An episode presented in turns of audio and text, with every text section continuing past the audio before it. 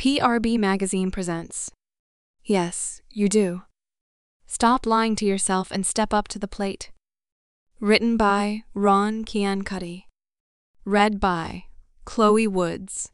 Now in its 11th season, the NFL Today television show precedes the weekly Sunday 1p.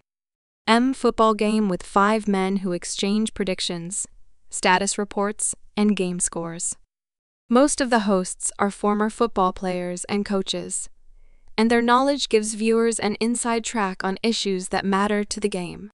The anchors of the staff are Phil Simms, former New York Giants quarterback, and James Brown, a Harvard graduate as well as a long-time sportscaster and commentator.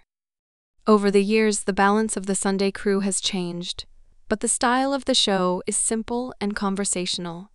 Basic man banter. The guys tease each other, discuss the previous week's predictions, and basically create a comfortable atmosphere that seemingly invites the viewer into the discussion.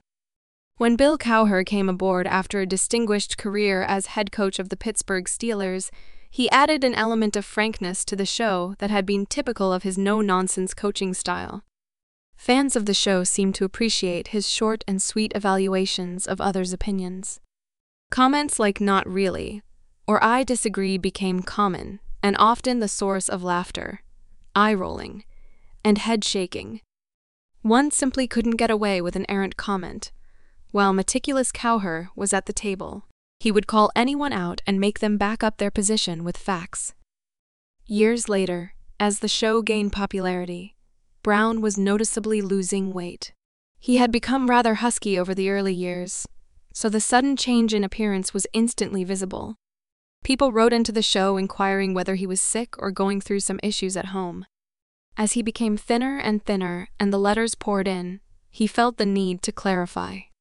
On the air, he said he had been intending to lose some weight for a while, but could never find the right program or diet. Then, with a smile, he admitted he asked Cowher how it was that he remained so trim over the years.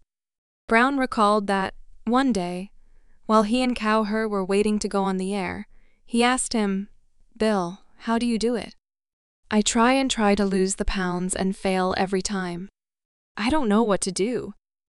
With that, Cowher, in his typical low key fashion, smiled, took a breath, turned to him, and said three simple words Yes, you do. Struck by his frankness, Brown had nothing else to say. Cowher was right. It wasn't a mystery. Anyone who wants to lose weight must eat less and exercise. There's no secret, no hidden key. One simply has to do it.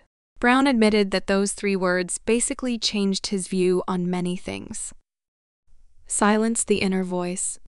It's simply a matter of being honest and not making the excuses most people make when they really don't want to put in the work or approach a problem that is uncomfortable. People need to learn when and how to push that inner voice aside, the one that lets them off the hook. Some examples It's time to ask for a promotion at work. Voice No, I'll risk losing my job if I aggravate them. I can't take that chance. You should ask that girl out. I know you like her. Voice No, she's out of my league. I'd embarrass myself by saying anything to her. I really should put enough money aside to save for a down payment on a house. We're going to be stuck paying rent forever. Voice, it's impossible. I know I would make a great realtor. Voice, who has the time though to go through the schooling and training program. I'm way too busy. The person I'm with is holding me back. If I could get on my own, I could really do something with my life. Voice. Our lives are so tangled up in each other's that I can't imagine doing all the work involved with leaving. Do any of these statements strike a chord? It's a combination of procrastination, laziness, and fear of flying alone. There's so much we could do if we would simply muster the gumption to get up and go. Get to work. Now, here's the irony. We tell those around us to push forward, find the energy, and make a difference our aging parents, our growing children, our employees. All of them constantly hear us say encouraging words to motivate them. Yet, most of the time, we are unable to do it for ourselves. Now it's imperative to find a way to pull these back burner issues to the front of the stove where the flame is high and get things done. In its simplest terms, here's what I'm asking you to do. Don't lie to yourself. Here's what I do. First, I write the issue down at the top of a page and describe it in the simplest terms. Here's a simple example to illustrate the flow of the method. The person I sit next to at work has the worst breath imaginable and this distraction is affecting my work performance. Then I describe the issue and any hesitation surrounding it because it's an uncomfortable topic. I can't say anything or he'll be insulted, and I work with him every day. But it's affecting our communication because I'm starting to avoid him. I'm sure others have noticed the problem. I need to find a way to broach the topic and hope he catches on. Then I pose solutions.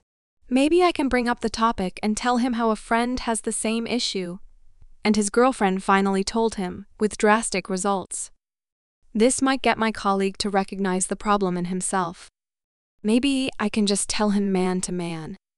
Maybe I can make a big deal of it personally and brush my teeth at work, or put a bottle of mouthwash in the men's bathroom. Perhaps he would catch on. Others may even benefit. Of these three solutions, the third one sounds the most effective, with the least amount of potential harm. So, I employ the notion of making him realize his problem without insulting him, and he hopefully changes his ways. So, what happens then?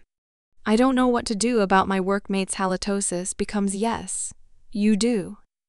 Ron Ciancutti worked in the parks and recreation industry since he was 16 years old covering everything from maintenance, operations, engineering, surveying, park management, design, planning, recreation, and finance. He is now retired. He holds a B. S in business from Bowling Green State University and an M. B.A. from Baldwin Wallace University.